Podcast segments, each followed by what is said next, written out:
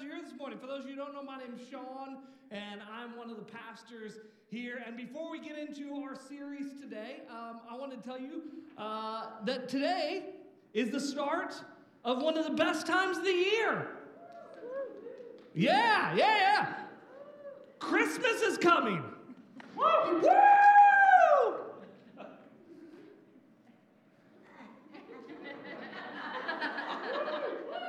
I really feel like you're not sharing my same enthusiasm. Christmas is coming. This is awesome. Here's the deal, okay? Here's my conviction. Here's my personal conviction. You don't have to agree with me. God gives you the right to be wrong, okay? Of all the people in the world, there should be no one more excited than us when it comes to Christmas. Sometimes I think that we as followers of Jesus, we've kind of been baited in this trap of, commercialization of Christmas and all this kind of stuff and all these, side things. And we're like, we've got to be a bit more stoic about it, right? But no, this is our holiday, right? Of all the holidays, besides Easter, right? There is probably no holiday we should celebrate with more recklessness, with more aggression, with more excitement, with more energy than Christmas. I mean, Easter, yeah, culmination of Jesus' ministry. He dies, he raises again, so we can all have life. Like, incredible. Like, that is the center of our faith. But the story begins with God coming here. And have you been here? I heard someone one time say, there are probably aliens out there, but they looked at Earth and went, not worth going there, right? But God, the creator of everything, he came here. And so here's the deal, okay? We, as a church, we celebrate Christmas big, right? We do this thing called Xmas and MCC, and before you get really nervous and you're like, whoa, it's a cult and heretics and blah, blah, blah, right? Just know, like, Xmas is not an attempt to remove Jesus from Christmas. In fact, the X symbol, Xmas, was actually begun by religious leaders, by scribes, by priests, because the X in English looks very similar to the first letter of Christ in Greek, okay? So it's just shorthand, right? When they're having to handwrite all the scriptures over and over and over again, when they're having to write hundreds and hundreds of pages of documents, they'd start to shorthand and they write X, right? And so we do it. Here's why we do it. Because this story started out that, it's this conspiracy to remove Christ from Christmas. And then if you invite someone to church and you go, hey, you should come to church with me for Xmas and MCC, they go, oh, don't you know what that means? And you can go, oh, yeah, actually, I do it. X, it's a Greek letter. It looks a lot like an X in English language. It's first letter of the name Christ in Greek. And so it's all about putting Jesus at the center. This is a celebration of Jesus. I say this all the time to people this way. I say, here's the deal. None of us say Christ Mass anyways. That's the old English way of saying it, right? All of us say Christmas as if we're celebrating this guy named Chris. I guess there is a Kris Kringle, but that just occurred to me. That's coincidental, okay? Christmas, right? And so we celebrate big. So I don't know if the slide did come up or didn't come up or went away, or if my TV turned off, which is very possible that it did, which is going to be a bit problematic today because I have a lot of stuff I want to show you. Nope, it's still there. Oh, that turned off the TV. Don't do that. Sean, stop touching buttons, okay? We'll see if the tech guys will figure out how to get it up there. Xmas and MCC happens this year, December 23rd, which I know is not Christmas Eve, but Saturday, December 23rd, we're having a service at 6, and we're having two services on the 24th. Okay, that's close, but that's not the right slide. There we go. December 23rd, it's Saturday at 6, we're having a service, and we're having two on Christmas Eve at 3 and 5. And I don't know how well you can see that. You just have to memorize this. Saturday the 23rd at 6, Sunday the 24th at 3 and 5. And here's our ask, okay? The reason we're doing one on Saturday is if you are not going to be bringing people with you, and you can make it on Saturday, if you would come on Saturday to help make space. Now, maybe it just works better for your schedule. Maybe you're going somewhere on Christmas Eve, all that kind of stuff. But if you could come on Saturday, that'd be awesome. That'd really help us for Christmas Eve. And it's going to be awesome. It's going to be awesome. I love Christmas Eve. It's going to be awesome. It's going to be great. And here, I saw this stat the other day, and it said post-COVID, okay, 40% of people who attended church pre-COVID are not attending church now, okay? 40% of the people who went to church anywhere in America are not going to church now post-COVID, okay? 85% of the people surveyed said there was one reason they were not going. That was a bit surprising. To me, it was a bit surprising. There was one reason. The number one reason was my friends don't go to that church anymore, and if someone invited me, I'd probably go. 85%, 40%. So even if we talk about like all the people who don't know Jesus, we live in one of the most unchurched counties and one of the most unchurched states in the nation. I don't know if you know this, okay? We're one of the largest mission fields in America where you live, okay? Besides all those other people, okay, 40% of people who are going to church before COVID aren't going, and all they're asking is for a friend to come say, hey, you want to go to church with me on Christmas Eve? And so it's a great opportunity. Xmas and MCD. Here's the thing, though, that I know, okay? I've been doing this long enough. I know that the way we do Christmas is not everybody's jam, right? It's not everybody's cup of tea. And so here's the deal, okay? If you would like a different kind of Christmas celebration, I love it. That's great. That's so good. The way we do it isn't the right way. It's not the only way. It's just the way we do it, okay? Or you've got like an aunt coming into town and you're like, I know she's not going to like that, and I'm going to hear about it all Christmas, and I don't want to hear about it, okay? Here's the deal, okay? Sitting around the building all around here, if you're watching online, we'll just have to send it in an email sometime, okay? But sitting around the building all around is this little What's Happening MCC, and it's got all the stuff kind of going on in Christmas. On the backside, it has a list of all the churches that I know of in our community that are having a Christmas Eve service. It gives you the time, gives you a little description about it, and here's the deal, okay? If the way we do Christmas Eve is the way you want to do it, or you got family and they want something different, find one of these churches and go there. And then we'll see in January, okay? Like, go celebrate Christmas. It'll be great. It'll be awesome. Celebrate Jesus with everything that you have. And then join us in January. Here's the deal. I know the pastors of every single one of these churches, and I love them. They are great people, okay? And these are great churches, and they love Jesus. And so, man, if it works better for you, if their schedule works better for you, go there and celebrate Christmas, and then just join us back in January, okay? Deal? Xmas and MCC, December 23rd and 24th. It's going to be awesome. When I was growing up, I was not permitted by my parents, who are sitting here, and they can testify to this, okay? I was not permitted to refer to adults by their first name. It was against the rules in our house for me to refer to an adult by their first name. In fact, it was so intense. Here's the deal.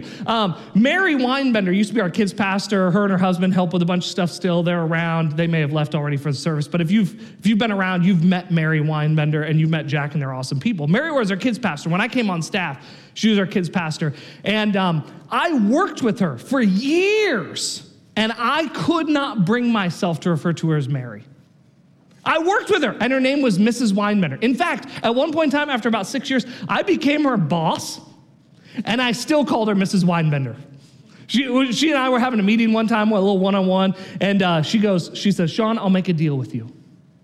She says, if you will call me Mary, I will stop calling you Shawnee. Because that's what she called me, right? When I was growing up, one of my best friend growing up was a guy named Ben Nickel. For some reason, I know that his mom's name is Carol, okay? Carol Nickel. I know her name's... Most days, I could not tell you what his dad's first name is. Because he was Mr. Nickel, right? In fact, during first service, there's someone sitting over here, and I'm telling this story, and they go, Paul! And I go, you know my best friend? Weird world, right? I was not allowed... And it says something. Here's the thing. What we call people says something about the kind of relationship we have with them. When we use a title or a name or the way we communicate about someone tells everyone else around us the kind of relationship we have with them. Some of you have gone through this season of progression of life, and you've gone from being, you know, mommy, or from mama to mommy, to mom, to hey. Right? Because it says something. Every time you use that title, it says something to everyone around about the kind of relationship you have with that person. You know, maybe it's a, you know, it's been a coworker or a friend, and then there came a point in time. It's called a DTR. You ever had a DTR? Right? It stands for define the relationship. At some point in time, you're friends with someone, and you're going to have a DTR with them. You're going to say, "What are we? What are we going to call each other?" Right? At some point in a relationship, and then maybe you decide, oh, we're going to be boyfriend and girlfriend. We're going to be dating, whatever we're going to call each other something different. So that when you go somewhere, you say, oh, hey, this is so-and-so, my boyfriend, my girlfriend, right? And then maybe at some point in time, they get a different title. Maybe at some point in time in your life, you've called someone your fiance, or maybe even eventually husband or wife. Every single time we use those titles, we're telling everybody around us the kind of relationship we have with that person. It's a little bit of like a public DTR, a declaration of the relationship we have with a person every single time we use a title. And we see this in all cultures. You see this all throughout the Bible, right? You remember Moses? Moses is talking to a bush, right? God's speaking to him through the bush, but from Moses' perspective, he's talking to a bush on fire in the wilderness, okay? He's talking to a bush that's on fire in the wilderness, and the bush is telling him, go back to Egypt, go rescue my people, draw them out, all this kind of stuff. And you remember one of the questions he says? He says, when I go, if they ask who you are, what do I say, right? What name do I call you? What do I say we are? I am in relation to you. There's this story in Genesis 16. It's this beautiful story. Actually, it's a horrifically brutal and ugly story with one beautiful moment in it. It's the story of this woman named Hagar. You know Hagar? She was a servant of Abraham. She was property. She was in the most grotesque and horrible and inhumane way. She was owned by Abraham and his wife. And she was used all throughout her life. She was simply a piece of property to produce things. And at one point in time, she was used to produce a child. And she eventually gets kicked out, and she gets pushed out of the wilderness, basically to starve and to die out in the wilderness. And God shows up, and he's going to protect her, and he makes this promise to her that he's going to protect her. And Hagar speaks, and she gives God a name. And in fact, this slave woman is the first person to ever give God a name. And she says, in this really beautiful moment, she gives him this name, and she says, you are the God who sees me. Isn't that beautiful? You are the God who sees me. Every single time I call you by name, I'm going to call you the God who sees me. When everybody else abused me and used me, you are the God who sees me. It says something about the kind of relationship she has with God. It's not just in the Old Testament. I mean, Jesus, the disciples come to Jesus, and in this massively, overwhelmingly profound moment, the disciples ask Jesus, tell us how we should pray. And the first two words of this prayer are astounding and shocking and cataclysmic in their consequences. He says, this is how you pray, our Father. That's amazing. First of all, here, there's a bunch of facts about this that are amazing. First of all, he says this. He says, our. He didn't say my. He didn't say yours. He doesn't say the Jewish. He says our. He's saying that whatever this God is to us, it is ours together. And then he says this. He says, our Father. He doesn't say, which would have been totally appropriate and right, and theologically accurate, he didn't say, our God who is in heaven. He doesn't say, our Lord who is in heaven, our Master who is in heaven, our Creator who is in heaven. He says, our Father. The name you're to use when you talk about this God is Father. He's to be a father to you, to us. It says something about the kind of relationship. Every single time we use a title, we use a name for someone, we're saying something about the kind of relationship we have with them. Over the next 4 weeks, we're going to look at one passage. It's a pretty well-known Christmas passage in Isaiah 9. And in Isaiah 9, it's talking about Jesus coming. It's talking about his birth. But in this passage, through the prophet, God gives himself names that we're to call him. He says, this is the kind of relationship I want you to have with me. I want you to have a kind of relationship with me where you call me these things. And so we're going to spend the next 4 weeks, we're going to look at each one of them. The first one is, we're going to see if it pops up here, Isaiah 9. And it is not going to. Isaiah 9. Oh, wow, it's just really slow. Isaiah 9, okay, it says this. This is a passage. For to us a child is born. To us a son is given, and the government will be on his shoulders, and he will be called. The names that you're to call him, right? The kind of relationship you're to have with him. He says this, Wonderful Counselor, Mighty God, Everlasting Father, Prince of Peace. The next 4 weeks, we're going to look at each one of these, but the first one we're going to look at today is this one right here. And he will be called. You will call him. You will give him this name. You will have this relationship with him, which you will identify him as wonderful, beautiful, excellent, majestic, amazing counselor, guide, advisor, shepherd. It begs the question, do we need a counselor? Do we need to have Jesus as our wonderful counselor? And here's, this might get a little uncomfortable, but here's what I'm going to say to you. Jesus answered that question pretty emphatically. He does in Luke. In Luke, don't worry, it'll take about 30 seconds. See, look at that. In Luke 5, he says this. Okay, and this is important. This is applicable to what we're going to talk about. He says, Jesus answered them and said, it is not the healthy who need a doctor, but the sick. I have not come to call the righteous, but sinners to repentance. Here's let me venture this statement to you, and then we'll try and unpack it for a minute. If you are not sick, you have no need for Jesus. If you have no need for Jesus, you are not a part of his community. If you are not sick, you have no need for Jesus. If you have no need for Jesus, you are no part of his community. Sometimes we get this kind of misguided, or we get this impression, or you get this impression of other Christians or other church or whatever, that following Jesus is about a bunch of really righteous people trying to do their best to make everybody else feel bad about the way they live their lives. The foundation of our faith is the exact opposite. The foundation of our faith is a public profession that I am a mess. The foundation of our faith is I am so broken, not kind of a mess, right? In fact, almost every other religion says, yeah, you're a mess, but you're kind of a mess. And then what we're going to do is we're going to work on these other parts, and we're going to make these other parts better of you so that the rest of you is not a mess. No, our faith says every single part of me is a mess.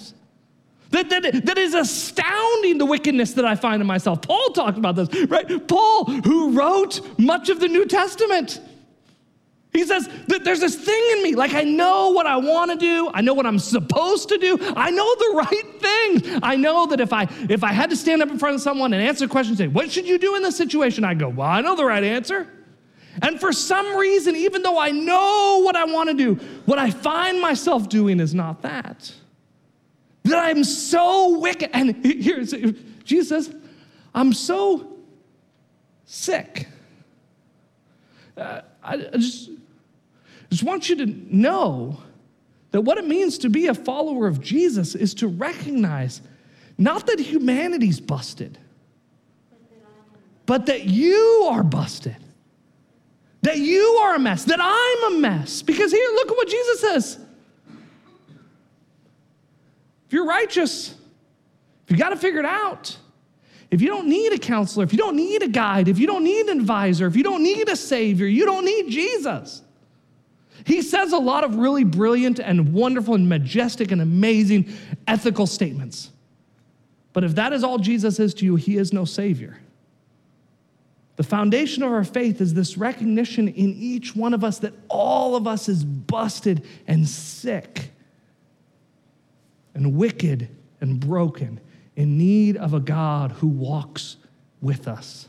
And that's the beauty of what we celebrate at Christmas, is that God came to walk with us, to guide us, to be our counselor. So today, I'm going to give you 2 points. If you're a note taker, you're going to like that I actually have points today. Most of my sermons, I just talk for a while. But I have 2 points. The first one is this, okay? If Jesus is going to be your wonderful counselor, you have to be honest with him. You have to be honest with him. My predecessor, he told me, he said, when he does counsel with people, he does one session with people. That's it. He said, if I can't fix their problem in one session, I don't do any more counsel with them. And I said, why? And he said, because if people aren't paying for it, they're lying to you. I was like, well, that's a little cynical. He said, if people have to pay for counseling, they're not going to waste their time and their money lying to their counselor. They'll just not show up. Right? If you're not honest, if you can't find it in yourself to be honest with God, you're wasting his time and yours. There was a story, a woman at the well. You probably know the story even by its title. And Jesus meets this woman, and she is there getting water, and they have this conversation, and this exchange happens. And a lot of times we frame the story, this is not for the sermon, this is just for free, this is just for you, okay? A lot of times we frame the story into say that like, oh, she was like a prostitute, or she committed adultery, or she had some sexual sin, and that's why she's ashamed, and she's out in the middle of the day. And there's a shame thing going on. There's a massive shame thing going on. But interestingly enough, if you actually read commentaries about it and you read scholars about it, there's actually nothing in that text, even though we've perpetuated that story over and over again, there's nothing in the text that says that there was anything wrong with her sexually, right? That she had done anything to violate. What's more likely culturally, what's significantly more likely is that she'd had multiple husbands and they just kept dying. That they kept dying, or that they divorced her, or they left or something, but more than likely she just had multiple husbands die. And when she says the shame part, when Jesus says, and the man you're with right now isn't even your husband, okay? It's not saying like she's cohabitating, she's just sleeping with some random guy. What it's saying is that nobody in this world wants you, that nobody's even wanted you, so you had to go back to your family and you had to go live with an uncle or a brother or a cousin because no one would take you as their own. So there is massive shame. She has been rejected over and over and over, but Jesus having this conversation with her, and whatever the thing is, right? There is massive, it's an honor shame society. She's out in the middle of the day. She's not supposed to be in there in the middle of the day. She's alone. She shouldn't be alone. She's out there. And Jesus asks her a question, and he wants to talk to her husband.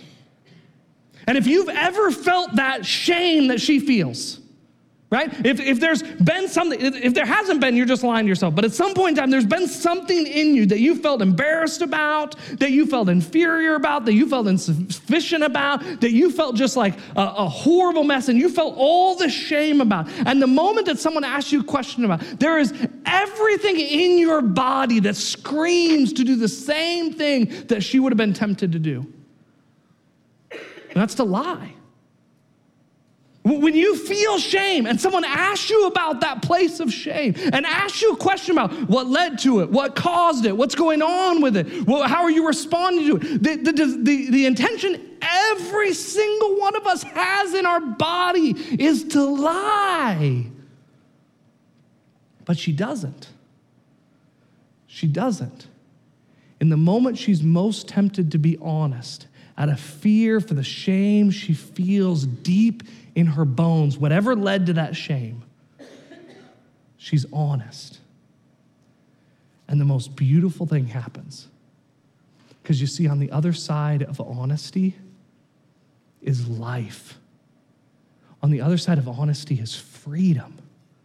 On the other side of us being courageous enough to be honest with God is just this like overwhelming joy. Do you remember? She goes running around telling people about Jesus. She wants to lie. That's what we want to do. We want to lie. But in the moment that she's honest, she finds a kind of joy that makes her run around telling people about Jesus. We do this thing as a church called Rooted. And week 5 is a really hard week, but it's a really awesome week. Officially, it's called There Is an Enemy. I, with kind of my mom's family past of Catholicism, I call it Confessions Week. And so we all get, part of it is you get around and you have a moment to be honest with each other. And I remember one of the first times I was doing it, I'm sitting around a circle with like 6 other dudes, and sitting right next to me is one of the most manly men I know, right? Like calluses on calluses, right? Like his hand would scratch my hand because my hand is so soft every time we shake hands, right? Because the kind of calluses, yeah, just a kind of man, right? And he's sitting next to me, and we're taking this moment to be honest with one another, to be honest with God, right? And he is sweating. His palms are sweating. He can't sit still. He is so nervous. His face is turning red. Just the intensity in all of his body in this moment. And he, with everything he has, he musters all the courage he can to be honest. And he says this. He says, sometimes he can't even look up at us. He just looks at the ground. Sometimes I chew tobacco. And I wanted to go, what? You mean like you chew tobacco while you murder people in your backyard? Like that confession doesn't match this. And the best moment, the guy sitting next to him smacks him on the arm and he goes, me too! I'm so glad you said something. I didn't know that I'd have the courage to. On the other side of honesty is a kind of freedom that's hard to fathom.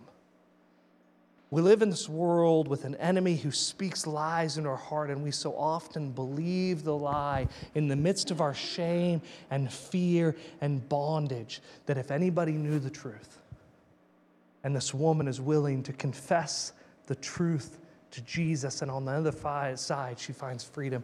If Jesus is going to be our good counselor, our wonderful counselor, we're going to have to be willing to be honest with him. Here's the astounding thing about being honest with Jesus. He already knows. Do you know that? Romans 8:27.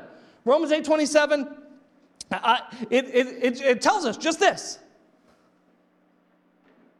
All our thoughts are known to God. We have this like thing in us, this shame, and this moment we don't want to be honest with him. And in the moment we confess, you know what our wonderful counselor says? I know. Our willingness to be honest is an invitation. It's a gift, not to God, but it's to us, because on the other side of honesty, we find freedom. The second thing is we have to be willing to be honest with our counselor. The second thing is we have to listen. You waste the time of yourself and your counselor. Like if you go to counseling, if you go to a therapist or something like that, if they're like, you know what I want you to do this week? You know what I want you to do this month? Here's an exercise I'm going to give you. And if every time you come back and you go, well, you know, I thought about doing it, and then I didn't. Like you're just wasting everyone's time. In fact, here's the thing. If Jesus can be a wonderful counselor, God tells you that you have to listen to him. Look at this. Okay? From the voice of God. God is speaking. And he says this about Jesus. He says, this is my son, Mark 9, verse 7, whom I love. Listen to him. Jesus cannot be. You can put whatever bumper sticker you want on your car. You can post whatever you want on Facebook. You can mark whatever you want on your census. But if you do not listen to Jesus, he's not your Savior. In fact, look, Jesus says this. Look at this. Jesus says this. Okay? John, he says this. He says, my sheep listen to my voice. He's differentiating between different groups of people. There are people who don't listen to his voice. But he says this, he says, my sheep, they listen. And more than that, he says, I know them, and they follow me. Like sometimes we like to make this following Jesus thing like really complicated. We like to put a lot of religious language to it, but here's the simple fact of what it means to be a follower of Jesus. It means for us to acknowledge that we are broken, sinful people desperately in need of a Savior, who find a Savior in Jesus and call Him Lord, and calling Him Lord means that we do what He says. Not perfectly, not always, but the striving and the consistent pursuit of our life is to listen to His voice and follow Him. And follow Him. If Jesus is to be a wonderful counselor to you, you have to be honest. And I know it can be terrifying. I know it can be hard. I know it can feel so scary. But at some point in time, you have to choose to be honest and say, Jesus, I am sick. And I am in need of a doctor. I'm in need of a good physician. I am in need of a Savior. And at some point in time, you have to say, Jesus, you are my Lord, which means it doesn't always make sense. It's not always going to make sense to everybody else, but I'm going to choose to listen to you. Lastly, there's this story. Again, you may know it by its title. The story is called The Rich Young Ruler. This guy comes to Jesus and he says, what must I do to inherit eternal life? And Jesus says, well, you know, like follow all the rules, right? Follow the laws. Follow those things. And the first thing the guy does, notice the contrast, the first thing he does is he lies. He says, I've done all of those things perfectly since I was a baby, which we all know is a lie, right? I've done all those things perfectly. He chooses not to be honest. And then secondly, Jesus, it says, with compassion and love, knowing his heart, he points out the place where he's being dishonest. And he says, what I want you to do is I want you to sell everything and come follow me. Do you remember how the story ends? It says he walked away sad. He chose not to be honest, and he chose not to listen, and he walked away sad. You see, Jesus is a wonderful counselor. Jesus is a beautiful, majestic, good guide, shepherd, counselor, compassionate lover of our souls. The question is, will he be for you? He is a good counselor. Will you allow him to be yours? On the other side of freedom, on the other side of honesty, on the other side of obedience is a kind of goodness in life that's hard to fathom. But the choice is ours. Will we choose to call him our counselor, our wonderful counselor? Will we be honest and will we listen?